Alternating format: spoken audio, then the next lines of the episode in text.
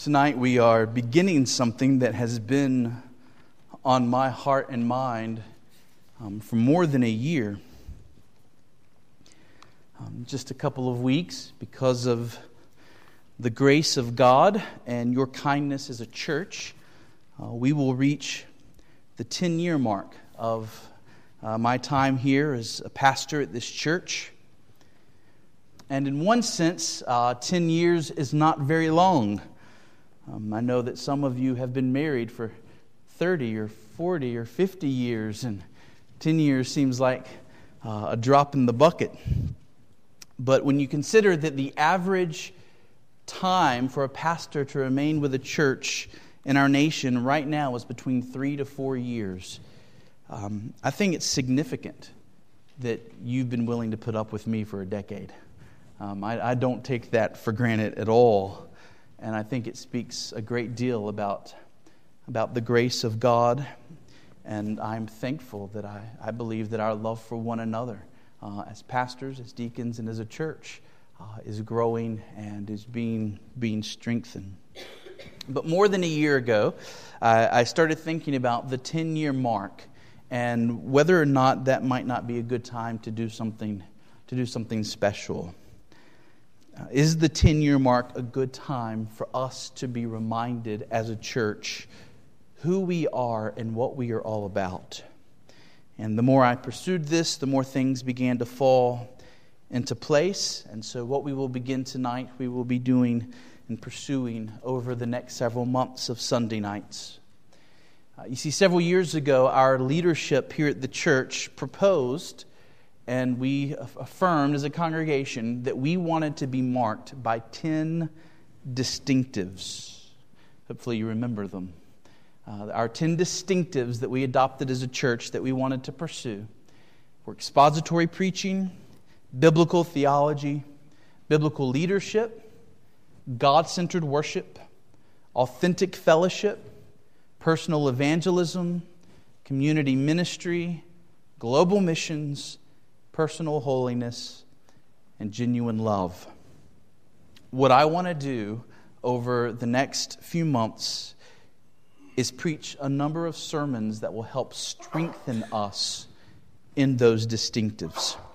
I want to strengthen our conviction about those distinctives. I also want to use the Bible to take us deeper, to dig deeper into those commitments and what they, what they mean. Um, on some of the, the commitments, I'm only going to preach maybe one or two sermons. On some of them, I'm going to preach four or five or six sermons.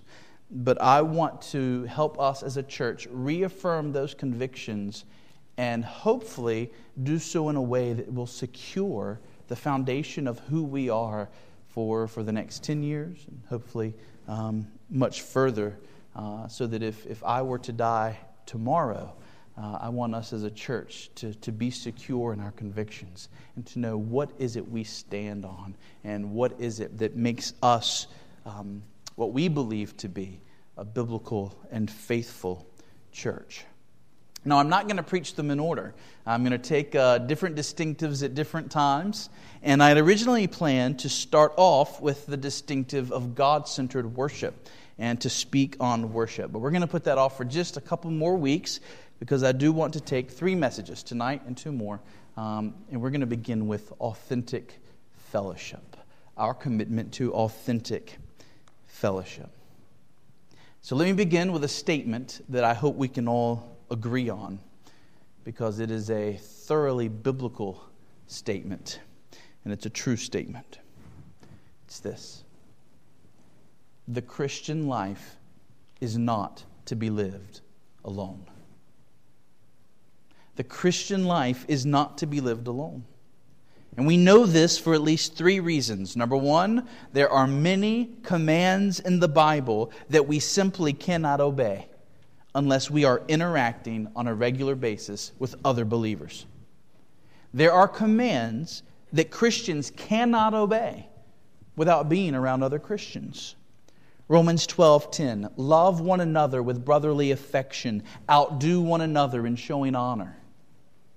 Hebrews 10, 24, 25, let us consider how to stir one another up to love and good works, not neglecting to meet together, as is the habit of some, but encouraging one another, and all, all the more as you see the day drawing near. Uh, these are commands that God has given us for our good. We are obligated to obey them. We are sinning if we do not obey them. And we cannot obey them without interacting with other Christians on a regular basis. Second, the Christian life is not to be lived alone because part of God's method of keeping his people saved is to use the exhortations of other believers. So let me say that again. The Christian life is not to be lived alone because part of God's method of keeping his people saved is to use the exhortations of other believers. God doesn't have to use encouragement and admonishment and the words of brothers and sisters in Christ to keep you believing. God has other ways of strengthening our faith, but this is a means of grace that He typically uses. And we should consider ourselves in danger if we do not have this in our lives. We need one another, exhorting us to greater faith and to greater perseverance. Hebrews 3 12 and 13. Take care, brothers, lest there be in any of you an evil, unbelieving heart, causing you to fall away from the living God, but exhort one another every day, as long as it is called today, that none of you may be hardened by the deceitfulness of sin. R.C. Sproul says, It is both foolish and wicked to suppose that we will make progress in sanctification if we isolate ourselves from the visible church. Indeed, it is commonplace to hear people declare that they don't need to unite with a church to be a Christian. They claim that their devotion is personal and private, not institutional and corporate. This is not the testimony of the great saints of history, it is the confession of fools. That's a strong word, but it's also true. If a person thinks he is strong enough in the faith to not need other Christians, he probably isn't strong at all. And he certainly isn't wise. Well, third, the Christian life is not to be lived alone because God is greatly glorified when Christians come together in unity for his praise. God is greatly glorified when Christians come together in unity for his praise. Romans 15, beginning of verse 5 May the God of endurance and encouragement grant you to live in such harmony with one another, in accord with Christ Jesus, that together you may with one voice glorify the God and Father of our Lord Jesus Christ. Therefore, welcome one another as Christ has welcomed you for the glory of God. And so we see that the Christian life is to be, in, to be lived in communion with other believers. And yet, this is increasingly countercultural. We live in a society that is becoming more and more individualistic and isolationist. Uh, gone are the days when people in a community needed each other to survive. Uh, gone are the days when people gathered together in their neighborhoods with the people that lived near to them and next to them for, for entertainment and for enjoyment. With the rise of screens, televisions, computers, video games, phones, many people now spend the bulk of their free time in a world of their own. And today, many of us do not know our next door neighbors. If they were to die next week, we wouldn't know it till we read it in the paper or saw the cars parked at the house next door. Uh, the fact of the matter is that we are now living in a generation that is losing a skill that is really important in the Christian life. It's the skill to have a conversation, a meaningful conversation with other people. It is becoming rarer and rarer to find people coming together for open, honest communication. And yet, the Bible tells us as Christians that we are to live our lives together. Here are some of the one another commands of the Bible Hebrews 10:25 encourage one another. Hebrews 3:13 exhort one another. Colossians 3:16 admonish one another. Galatians 5:13 be servants of one another. Galatians 6:2 bear one another's burdens. Ephesians 5:19 address one another in psalms, hymns and spiritual songs. James 5:16 confess your sins to one another. 1 Thessalonians 4:18 comfort one another. And so whatever may happen in our culture, the church of Christ must hold fast to the practice of fellowshipping together, following Christ together. And so, with that in mind, let's look at the example of the early church, beginning in Acts 2 and verse 42. Remember, this is the Word of God. And they devoted themselves to the apostles' teaching and fellowship to the breaking of bread and the prayers. And all came upon every soul, and many wonders and signs were being done through the apostles. And all who believed were together and had all things in common. And they were selling their possessions and belongings and distributing the proceeds to all as any had need. And day by day, attending the temple together and breaking bread in their homes, they received their food with glad and generous hearts praising God and having favor with all the people. And the Lord added to their number day by day those who were being saved. We see the word fellowship in verse 42. They devoted themselves to the apostles' teaching and the fellowship. Uh, these early Christians were committed to these two things they were intentional in giving themselves to these two things the apostles' teaching and to the fellowship. Now, I hope we would all agree that we need to be devoted to the apostles' teaching. I hope we as a church are committed to learning, understanding, believing, and putting into practice all that God has given to us in the pages of the Bible. And, and I would dare say that we as a church, we work hard at trying to, to be a biblical church, a church that loves the Bible, knows the Bible, is seeking to obey the Bible. But are we as equally devoted to authentic fellowship? Do we share the commitment of the apostles in the early church to the practice of genuine fellowship? That word authentic or genuine is very important because we can have a lot of wrong ideas about fellowship. Simply coming to church and filling a seat is not fellowship. Sitting at a table in the fellowship hall and eating chicken is not fellowship. It may include these things, but fellowship is not simply that. The word for fellowship in the Greek is the word koinonia. And this word appears 20 times in the New Testament. It is a word that refers to communion, to an active relationship in which persons are united and there is true communication between them. Fellowship refers to being together, being one, and experiencing that togetherness in active ways. Our fellowship with God and our fellowship with one another is based on our legal and our spiritual union. So, legally, in the courts of heaven, we have peace with God.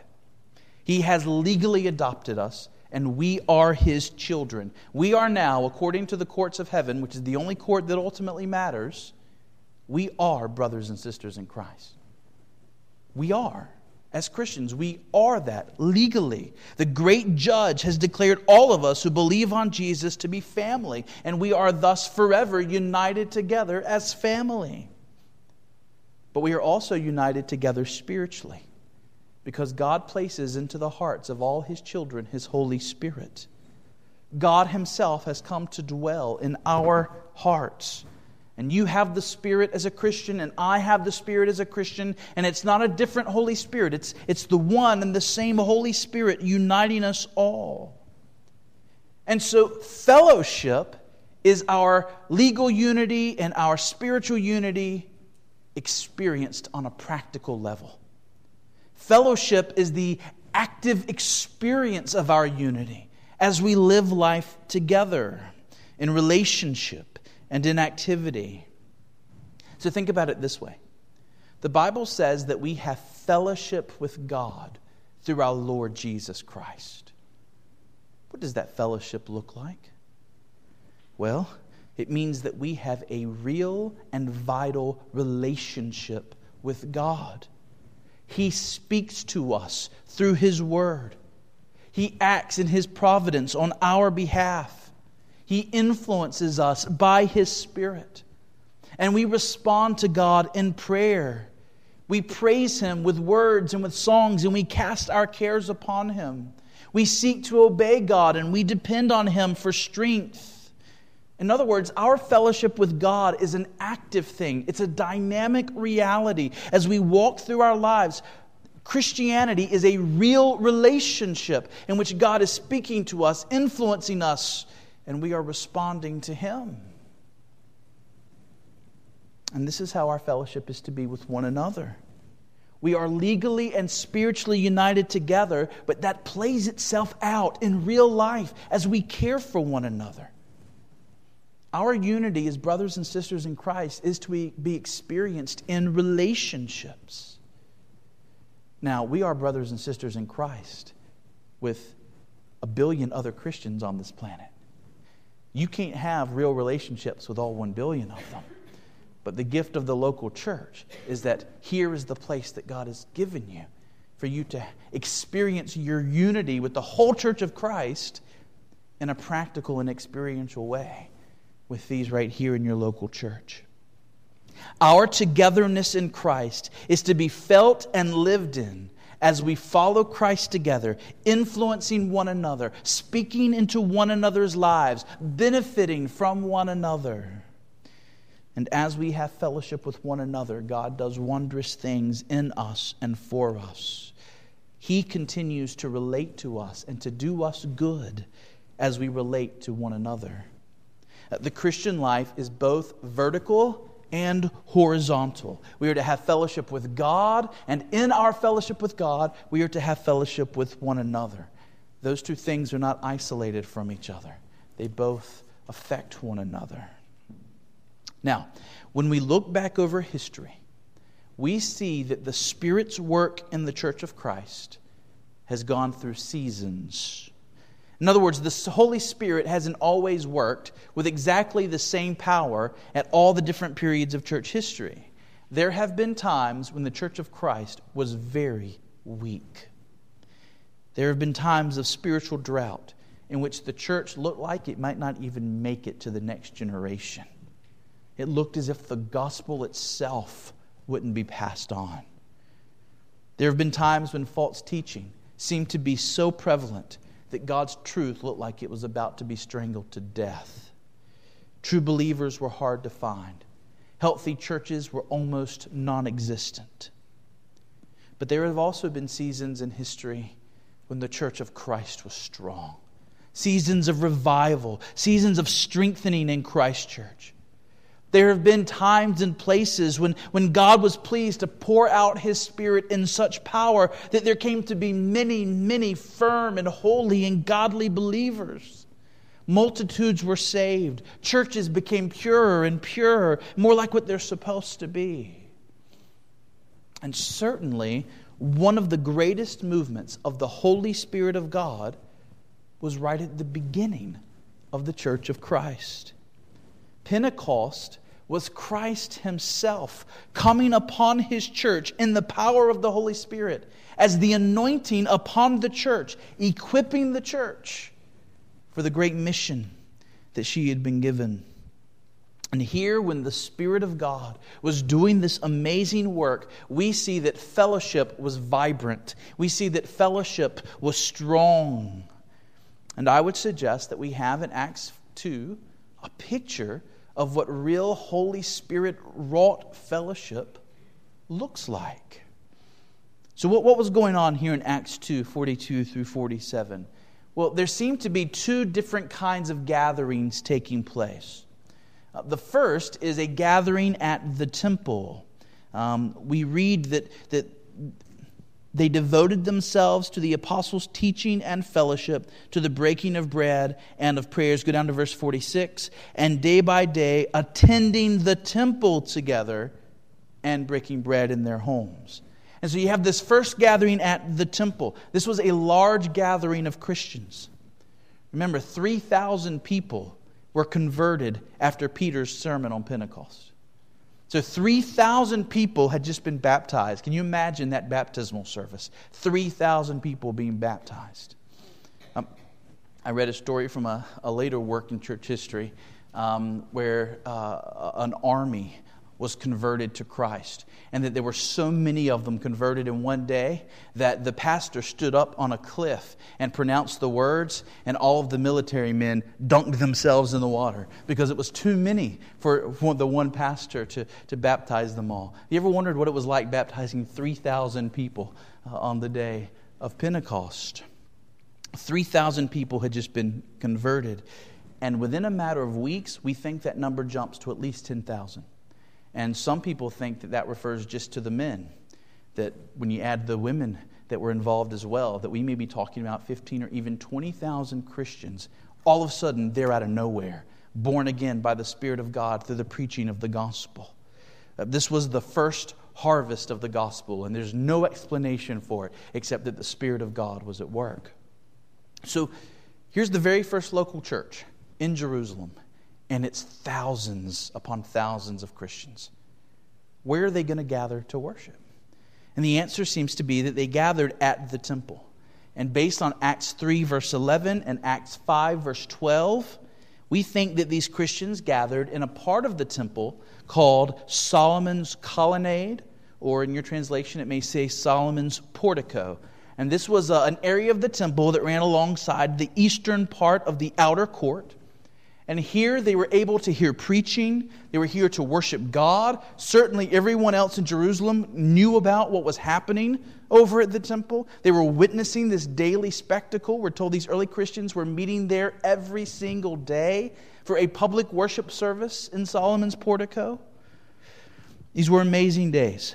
Everybody in Jerusalem talking about this as thousands meeting together every day, worshiping Jesus at the temple. One of the apostles, Peter, and others standing up before the massive church and preaching the gospel again, and more and more people being converted. The, the Lord was adding daily to their number.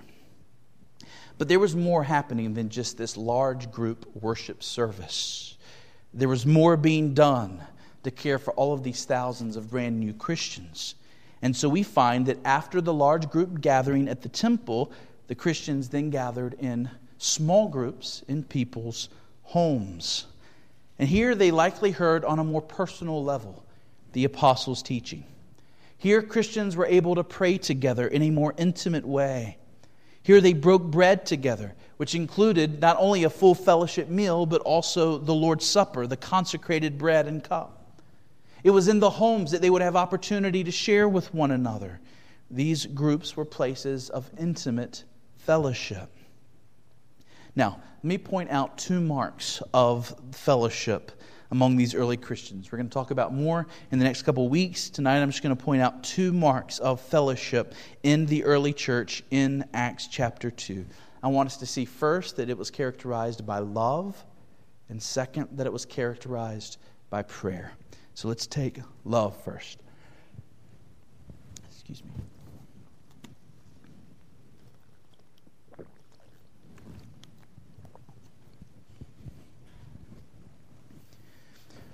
Where do I see love in Acts 2 42 through 47?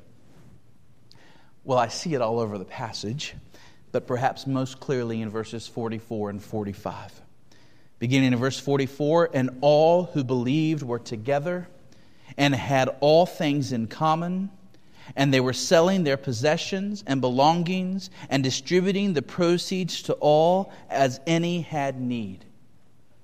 Now, do me a favor. Look over at Acts 4, verse 32. Acts 4, verse 32. Now the full number of those who believed were of one heart and soul, and no one said that any of the things that belonged to him was his own, but they had everything in common. Look down at verse 34, Acts 4, verse 34. There was not a needy person among them, for as many as were owners of lands or houses sold them and brought the proceeds of what was sold and laid it at the apostles' feet, and it was distributed to each as any had need. So we see love happening in the early church. And what was this all about? As best as we can tell, here was the situation. The Feast of Pentecost brought many, many people to the city of Jerusalem. I've heard estimates that the city of Jerusalem uh, grew by three or four times its population during the Feast of Pentecost. Uh, this was the Feast of First Fruits that we read about in the Old Testament. Jewish tradition said that this was the day that God had given the Ten Commandments to Israel at Mount Sinai. And God's law commanded that every Jewish male who was physically able come to Jerusalem to celebrate this feast. Some of these Jewish men came alone, but many brought their families with them. So, first of all, you have this massive influx of, of men and often men with their families coming into Jerusalem, Jerusalem for this feast of Pentecost. But then, on top of this, there were Jewish proselytes from all over the Roman world. These were ethnic Gentiles from other nations that had come to believe that the Jewish religion was the true religion and that the Jewish God is the true God. And so, even though they were not ethnically Jewish, they had taken it upon themselves to start following the Jewish God. And that's why they're there on the day of Pentecost. You ever wonder why the apostles suddenly needed that, the gift of tongues to be able to speak in these other languages? It was because there was this massive influx of Jewish proselytes, Gentile people who had followed the Jewish God who was there for the feast. They were there for the feast of Pentecost. So you see, the city of Jerusalem was already a large city for its time. But during Pentecost, the city swelled and overflowed. Um, some estimate that between two and three million people were in the city of Jerusalem uh, on the day of Pentecost. Now, many of these people had come to Jerusalem expecting to go home when the feast was over. Some only had to travel a short distance home. Some of them had to travel a long, long journey to get home. But they had expected to go home when the feast was over. But instead, by the power of God, many of these people heard Peter's sermon and were converted. So now what are they going to do? Maybe they heard the sermon on Pentecost. Maybe they attended one of the meetings in Solomon's portico and they heard the gospel and they were saved.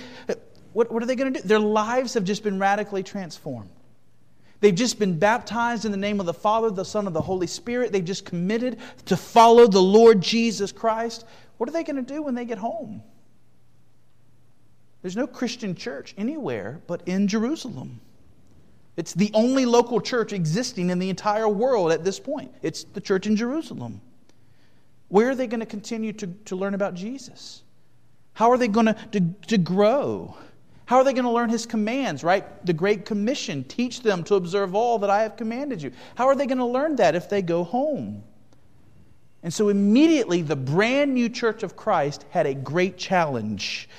How are all of these people going to be able to stay in the city longer than they had planned? Who's going to take care of feeding all of these people that have decided we're going to stay for a few weeks so that we can learn more about this Jesus that we're following? Who's going to, take, who's going to have them in their homes? Who's going to make sure that they have, they have clothes to wear? They couldn't go check in at the local Marriott, right? Inns in these days were, were not highly reputable places. Inns at this time were not places a, a Christian should be found. So, how are they going to be cared for? Well, we see the answer. All of a sudden, we have Christians no longer counting their own possessions as their own. They're selling their possessions in order to care for these brothers and sisters, many of whom come from different nationalities and speak different languages. People who were just strangers days before are now caring for one another, meeting one another's needs. And how are they learning one another's needs? through fellowship, through these gatherings together, through these times of prayer and study of the apostles' teaching. They're, they're having these house to house gatherings where Christians were able to learn and to share and to pray and to hear each other's needs and to find ways to care for one another. Mount Hermon, one of the, the great purposes of fellowship is to better know one another so that we can better care for one another. Remember in Matthew 25 when Jesus says, I was hungry and you gave me food, I was thirsty and you gave me drink. I was a stranger and you welcomed me. I was naked and you clothed me. I was sick and you visited me. I was in prison and you came to me. What was he talking about there? Well, Jesus said, Truly I say to you, as you did it to one of the least of these my brethren, you have done it to me. And some people quote that verse as if he's talking about caring for the needy in general. And certainly we should care for the needy in general. But Jesus says, as you did it to one of the least of these, my brothers. He's talking about Christians. He's talking about, remember, he is the elder brother of the church. Jesus says that if you want to care for him, care for your fellow church member. As you love one another. You are loving Christ as you love the bride. You are showing love for the bridegroom. Here is how we serve the Lord Jesus Christ by serving his people in their neediness, in their distress. Do you want to show love to Christ? Do you want to serve him because of how good he's been to you? Care for his bride, care for your fellow Christian. And fellowship allows us to do this best. As Christ has so wonderfully and fully met our every need, promising to bring us into a heaven and eternal life, so we are to imitate our Savior in caring for one another's practical needs. How can we love each other today? Who needs to be encouraged? Who needs to be admonished? Who, who needs a gift right now? Who needs an act of service performed for them? We won't know what one another need if we don't spend time together, opening up, being honest. And so, for love's sake, we need to be committed to fellowship. Well, then, second, the second mark of true fellowship that we see in this passage is the mark of prayer. And we see it right there in Acts 2, verse 42. Acts 2, verse 42. They devoted themselves to the apostles' teaching and the fellowship, to the breaking of bread and the prayers. What does Luke mean when he tells us they were devoted to the prayers?